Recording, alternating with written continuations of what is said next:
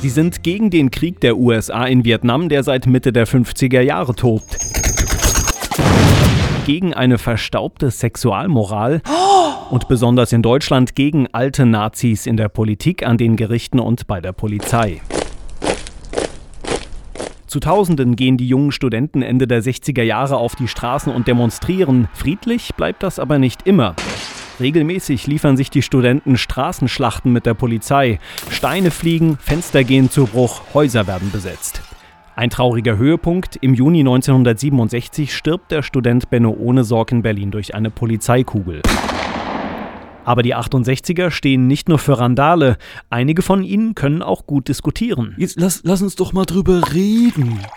Sie gründen dann sogar politische Parteien, in Deutschland zum Beispiel die Grünen. Ihre schillerndste Figur ist seit den 60ern in Frankfurt aktiv, Joschka Fischer.